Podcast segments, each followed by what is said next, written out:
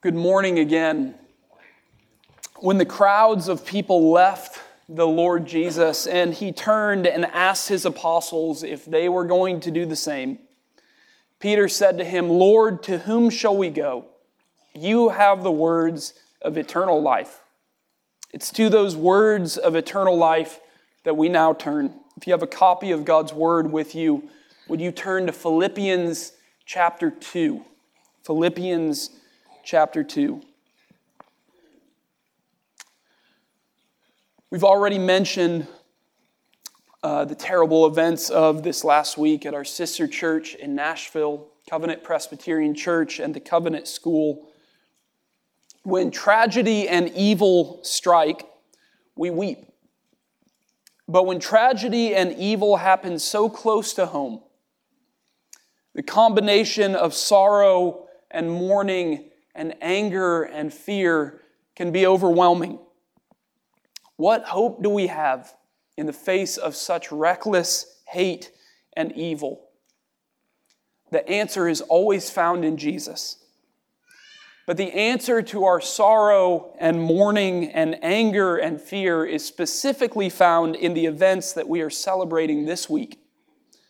This week is often called Holy Week in the Christian calendar. This week we remember the last week of Jesus' life, beginning with his jubilant and triumphal entry into Jerusalem, which quickly turned to the horror and sorrow of his death on a cross. But praise God that the end of Holy Week is not Good Friday. The end of this evil and sorrow and death is not the cross and the grave. No, the end of all these things is the empty tomb of Easter.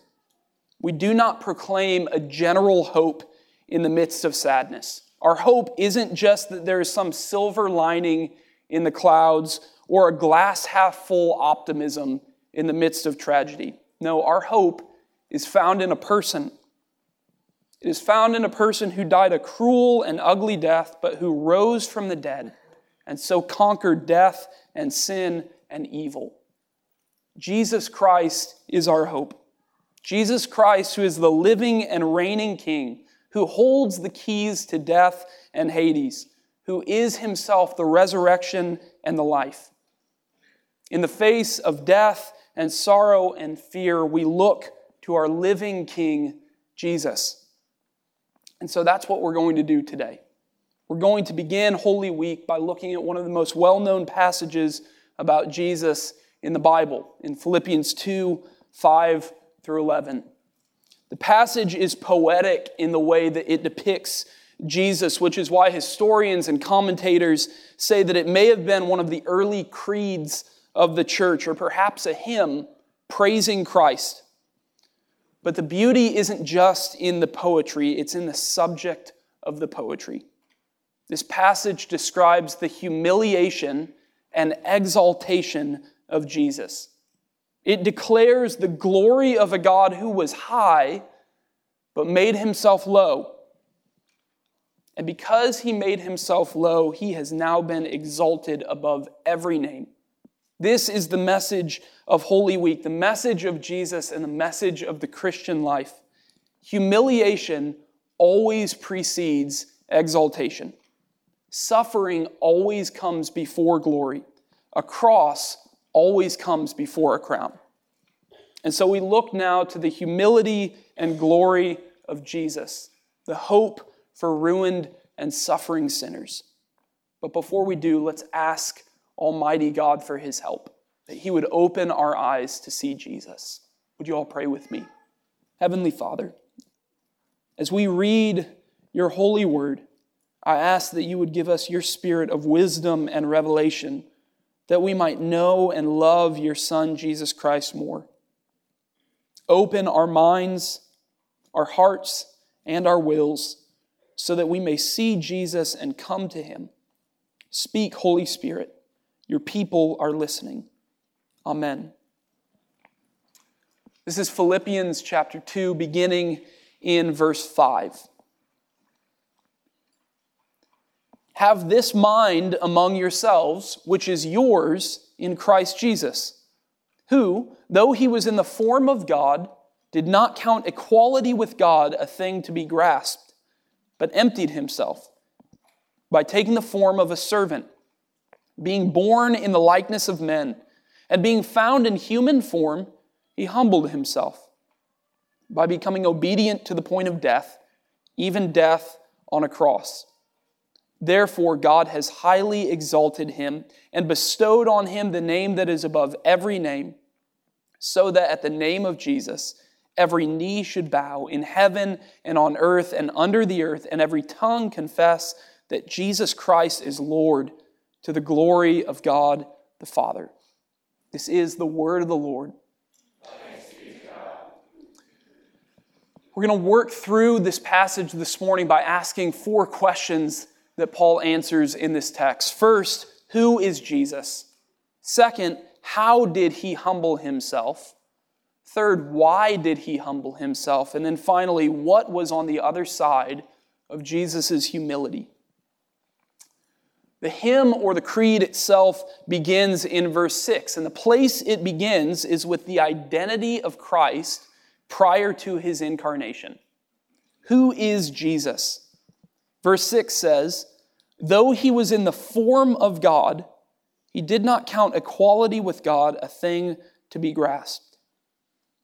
And we need to see that those two descriptive words or phrases, in the form of God and equality with God, are saying the same thing. That word form can bring to mind someone who is mimicking someone else, pretending to be something they aren't, like a shapeshifter who takes on different forms or appearances. But Paul immediately dispels that idea by what he says next that Jesus is equal with God. Form here isn't a pretend likeness to God, it is true likeness to God. Jesus is equal with God. This doesn't mean that there are two gods or that Jesus is some sort of sub God who is very much like the one true God. No, this is the amazing teaching of Scripture that God is triune. There is one God who eternally exists in three persons Father, Son, and Holy Spirit. God's Trinitarian nature is mysterious, but it is no longer hidden. This is the consistent confession of the whole New Testament, and it comes out whenever the Bible tells us who Jesus is. John 1 1 says, In the beginning was the Word, and the Word was with God, and the Word was God. He was in the beginning with God. The Word, the Logos, is the Son, the second person of the Trinity. He is distinct from the Father. Notice John said that he was with God, and yet he is God. The Word was God. The Apostle Paul says in Colossians 1, he says that Jesus is the image of the invisible God, the firstborn of all creation, for by him all things were created, in heaven and on earth, visible and invisible. Whether thrones or dominions or rulers or authorities, all things were created through him and for him. And he is before all things, and in him all things hold together. He is the image of the invisible God. God has existed eternally, and throughout the Bible, we hear that he cannot be seen. Do you remember Moses in Exodus 32 asking God if he can see his glory? And God says that if he did, he would die for beholding his splendor. Jesus is the invisible God made visible. Hebrews 1 1 says that Jesus is the radiance of the glory of God and the exact imprint of his nature. In John 14, when Philip, who has been with Jesus for three years, begs Jesus to show them the Father, Jesus responds and says, Have I been with you so long and you still do not know me, Philip? Whoever has seen me has seen the Father. This is exactly what we've been seeing throughout the Gospel of Matthew the identity of Jesus. It begins with the angel coming to Joseph and saying that the child in Mary is from the Holy Spirit. And it culminates in Peter's confession You are the Christ, the Messiah, the Son of the living God. The teaching of the Bible from the very moment we meet Jesus to the very end is that he is the eternal Son of God. He is infinite, eternal, and unchangeable. There is nothing outside his control and ability, nothing outside of his knowledge, nowhere that he cannot go. He has life in himself and has no need that anyone could give to him. He created the whole universe from the farthest galaxies to the smallest molecule. This is what Paul means when he says that Jesus was in the very form of God and equal with God. Our minds are not big enough to grasp the glory and power and majesty of who Jesus is. And that is exactly what makes the next line in Philippians 2 so stunning. Because Paul doesn't just say that he was in the form of God and that he was equal with God, he juxtaposes those things with what Jesus did. Read with me again, starting in verse 6.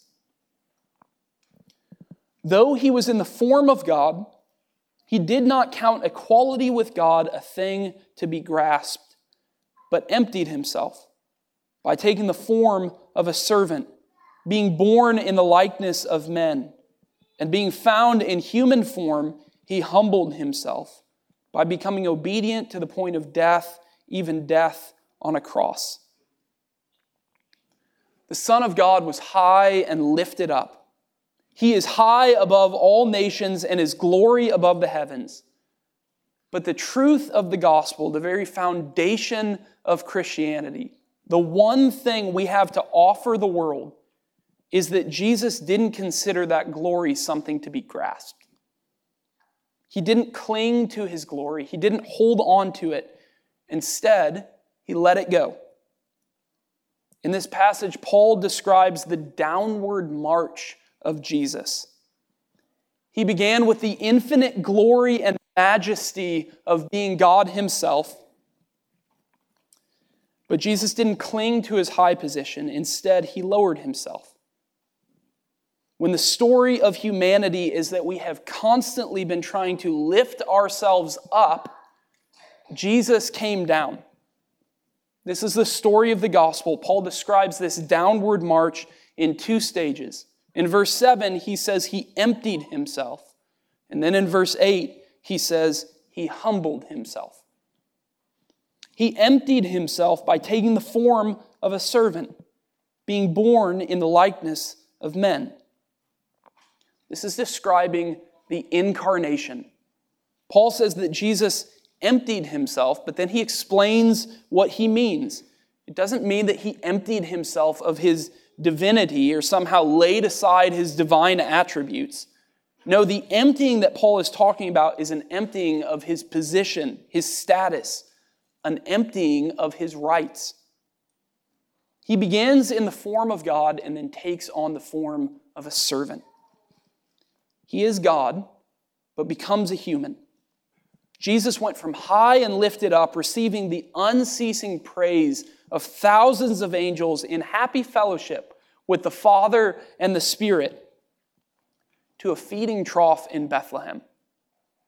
He went from the infinite splendor and praise to being misunderstood, mocked, and hated. He went from the glories of heaven to the weakness of a human body. The emptying of Jesus didn't diminish his divinity. That's what's so amazing. Jesus never becomes less God when he became a man. In his divine nature, he was still infinite, eternal, and unchangeable, possessing life in himself and holding the universe up by his powerful word. But that was joined to a real human nature, a finite human body that developed and grew a finite human mind that had to learn human emotions and weaknesses, Jesus became a real human. The fourth century church father Gregory of Nazianzus describes it memorably. memorably. He says, What he was, he continued to be God Almighty. What he was not, he took to himself human frailty. The incarnation was not an act of subtraction, where the Son of God took away his divinity. Instead, it was an act of addition, where he took on our humanity. The infinite Son of God became a frail and weak human. The one who spoke creation into being had to learn how to talk. The God who provides food for every living thing felt hunger pains. The Son of God, whom angels worship day and night, became the servant of stupid and sinful people like you and me. C.S. Lewis says this is like you or me becoming a slug. But that doesn't even begin to scratch the surface. God is further above humanity than we are above a single celled amoeba. There's a reason why the Greek philosophers revolted at the idea of the incarnation. There's a reason why a devout Muslim will get offended if you say that God became a man. Because it is almost unthinkable that the perfect and infinite God would take on the weak and frail nature of a human. But this is what Jesus Christ did He emptied himself. Verse 8 tells us that Jesus didn't just become human, he didn't even just become a servant. No, the downward march from the splendor of heaven didn't end in the manger, it ended on a cross. Verse 8 says, And being found in human form, he humbled himself by becoming obedient to the point of death, even death on a cross. Jesus didn't become man to show solidarity with mankind. He wasn't born in the likeness of men so he could know how we feel. He became a human so that he could die. This is what you realize when you read through the Gospels. Everyone keeps getting excited about who Jesus is, and then in the midst of that excitement, he tells them that he must suffer and die. He won't let the disciples forget his purpose in coming into the world. He says, The Son of Man came not to be served, but to serve and to give his life as a ransom for many. Throughout Matthew, we've seen that the whole point of Jesus coming into the world was told by the angel to Joseph in Matthew 121.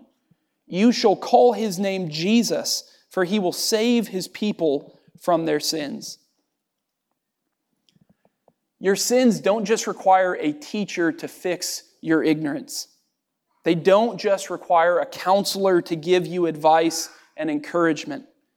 You don't just need a motivational speaker to make you work a little harder. The just penalty for your sin is death. And so the only hope you have is a substitute to die in your place. Jesus' downward march from the throne of heaven was always going to end in death on a cross. Death is not a small side issue in the Christian faith, it is the issue. From the very first page of the Bible, right on the heels of God's pure and very good creation, sin enters the world, and what does it bring with it? Death. All those genealogies end in the exact same way. So and so lived X number of years, he fathered this many children, and then he died. Death is the unavoidable fact of every human person who ever lived. We can send people to the moon and split the atom and video chat with people in Hong Kong, but humanity has made zero progress to stop sin and death, and we never will. We pretend that we are in control and we are planning out our lives, and then you feel a lump. Then your eyes and your ears and your memory don't work like they used to. Then tragedy strikes. The slow or the fast decay of the body reminds us that we can do nothing to overcome death. The whole Christian message is that we have been saved from something we could never save ourselves from.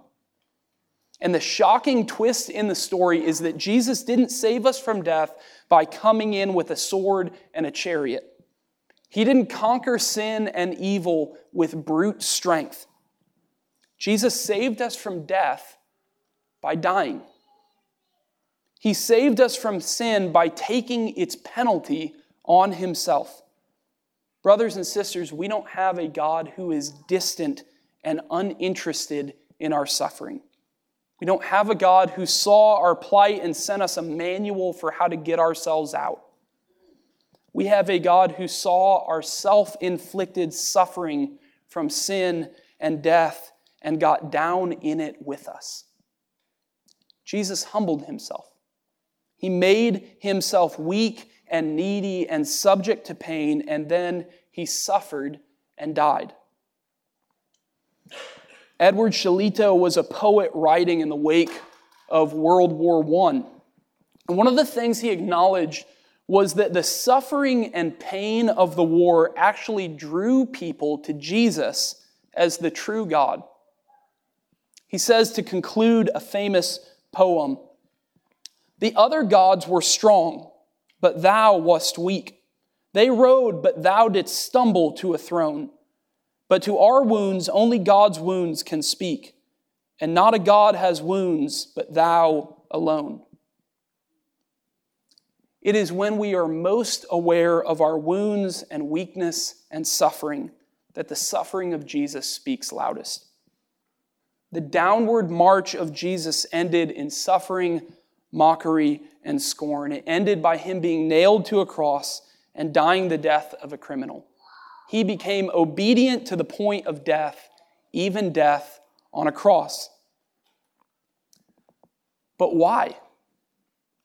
Why did he humble himself? Why did he empty himself of his status and position? Why did he give up the glories of heaven to go to a cross? Because he loves us. We are so prone to think of God as either all powerful, but not very interested in us, or all loving, but maybe a little weak and fragile. But the amazing truth that we see in this passage is that those two things go hand and hand in Jesus. He is infinitely powerful and infinitely loving. His power and compassion are not at odds with one another. He had the praises and worship of heaven, but did not consider equality with God something to be grasped. He saw us in our weakness and plight and got down into the mud with us. We said this earlier, we weren't just in trouble. We weren't just a little ignorant and needing some teaching. We weren't just a little weak and needing a boost. We were slaves to sin and oppressed by death. And instead of leaving us, Jesus came down with us. Condemnation stood over you because of your sin, and he took your sin upon himself. Death is the penalty that awaited every one of us, and he entered the valley of the shadow of death with us. Isaiah says, Surely he has borne our griefs and carried our sorrows. He was pierced for our transgressions, he was crushed for our iniquities. Upon him was the chastisement that brought us peace, and with his wounds we are healed. For God so loved the world that he gave his only Son, that whoever believes in him should not perish, but have eternal life. It was because he loves you that he was born in the likeness of men. It was his love and compassion for you that caused him to endure the scorn and mockery of those around him. It was his loving kindness toward you that caused him to go to the cross. Jesus loves me. This I know, for the Bible tells me so. How much? As far as the heavens are above the earth. That's how far he came down to save you. As far as the throne is above the cross. That's how much the Lord Jesus loves you. What was on the other side of Jesus' humiliation? Everything Paul says in verses 5 through 8 is true and good. Jesus was high and lifted up. He humbled himself and took on the weakness of humanity and went to death. It is true that our God is a God who loves us, and his love drove him to the incarnation and to death. But that is not the end of the story. Death and sin and evil and sorrow are not the end of the story. When we see tragedy and heartbreak, it is not enough to say that Jesus gets down in the mud with us. Because the end of the story is that he pulls us up out of the mud. Jesus doesn't just die so that he can join us in death. His suffering is not the final word. His humiliation ended in death, but that is the very place where his exaltation begins. Only from death can resurrection come. Only the grave can give way to eternal life. And so, on the other side of Jesus' death, we read, Therefore, God has highly exalted him and bestowed on him the name that is above every name, so that at the name of Jesus every knee should bow in heaven and on earth and under the earth, and every tongue confess that Jesus Christ is Lord, to the glory of God the Father. Jesus is exalted right back to the status of his glory and authority and majesty. But the angels and saints surrounding his throne are singing a new song because of what Jesus accomplished in his humiliation. Revelation 5 tells us that the angels and saints are gathered around the throne and they sang a new song, saying, Worthy are you to take the scroll and to open its seals, for you were slain and by your blood you ransom people for God from every tribe and language and people and nation. And you have made them a kingdom and priests to our God, and they shall reign on the earth. Then I looked, and I heard around the throne and the living creatures and the elders the voice of many angels, numbering myriads of myriads and thousands of thousands, saying with a loud voice, Worthy is the Lamb who was slain to receive power and wealth and wisdom and might and honor and glory and blessing. And I heard every creature in heaven and on earth and under the earth and in the sea and all that is in them saying, To him who sits on the throne and to the Lamb be blessing and honor and glory and might forever and ever. And the four living creatures said, Amen. And the elders fell down and worshiped. This is where Jesus was exalted to. His downward march to the cross gave way to resurrection and victory and exaltation. But notice where we are in Jesus' exalted state. We are not just the worshipers, we are also the recipients. The loving sacrifice of the Lamb has ransomed a people for himself a kingdom and priests to our God. Jesus includes us in his exaltation. In Ephesians 2, Paul shows us that this is the whole point of the gospel. He begins with that wonderful phrase, but God. But God, being rich in mercy because of the great love with which he loved us, even when we were dead in our trespasses, made us alive together with Christ. By grace you have been saved, and raised us up with him, and seated us with him in the heavenly places in Christ Jesus, so that in the coming ages he might show the immeasurable riches of his grace in kindness toward us in Christ Jesus. The end of the story for those who trust in Jesus is not death, but life, not humiliation but exaltation, not sorrow, but joy. Brothers and sisters, we know the end of the story. Jesus has told it to us. And so, in the midst of tears and sorrow and suffering and even death, we hold fast with confidence to the end of the story. In Revelation 21, the Apostle John sees the return of Christ, the end of the story, and he describes it to us. Then I saw a new heaven and a new earth, for the first heaven and the first earth had passed away, and the sea was no more. And I saw the holy city, New Jerusalem, coming down out of heaven from God prepared as a bride, adorned for her husband. And I heard a loud voice from the throne saying, Behold, the dwelling place of God is with man. He will dwell with them, and they will be his people, and God himself will be with them as their God. He will wipe away every tear from their eyes, and death shall be no more. Neither shall there be mourning, nor crying, nor pain any more, for the former things have passed away. And he who is seated on the throne said, Behold, I am making all things new. Also, he said, Write this down, for these words are trustworthy and true. This is what we are about to spend all week reflecting on. We're going to reflect on the suffering of Jesus and our sin that made the cross necessary. We're going to meditate on the love of God that sent his Son into the world and drove Jesus to the cross. We are going to remember his substitutionary sacrifice that paid for our sins and bore our griefs. But we are not going to stop there. The end of the week, just like the end of the story of the world, is not death, but resurrection. For the Christian, humiliation is always with the sure and certain knowledge of exaltation. Death will always lead to resurrection.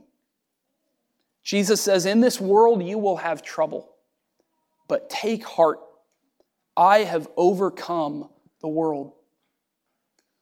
We walk with Jesus on the path of humiliation because we know that it is the only true path to exaltation. The path to death is the only true path to life. If anyone would come after me, Jesus says, let him deny himself and take up his cross and follow me. For whoever would save his life will lose it, but whoever loses his life for my sake will find it. Let us follow our Lord Jesus on that path. Would you all pray with me?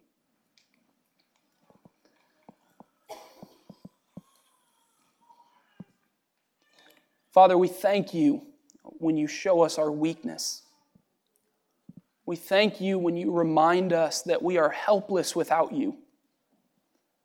Lord, we pray that we would see in Jesus our only comfort in life and in death. We pray that we would not just see that in Jesus, but that we would come to him and cling to him all of our days. It's in Jesus' name that we pray. Amen.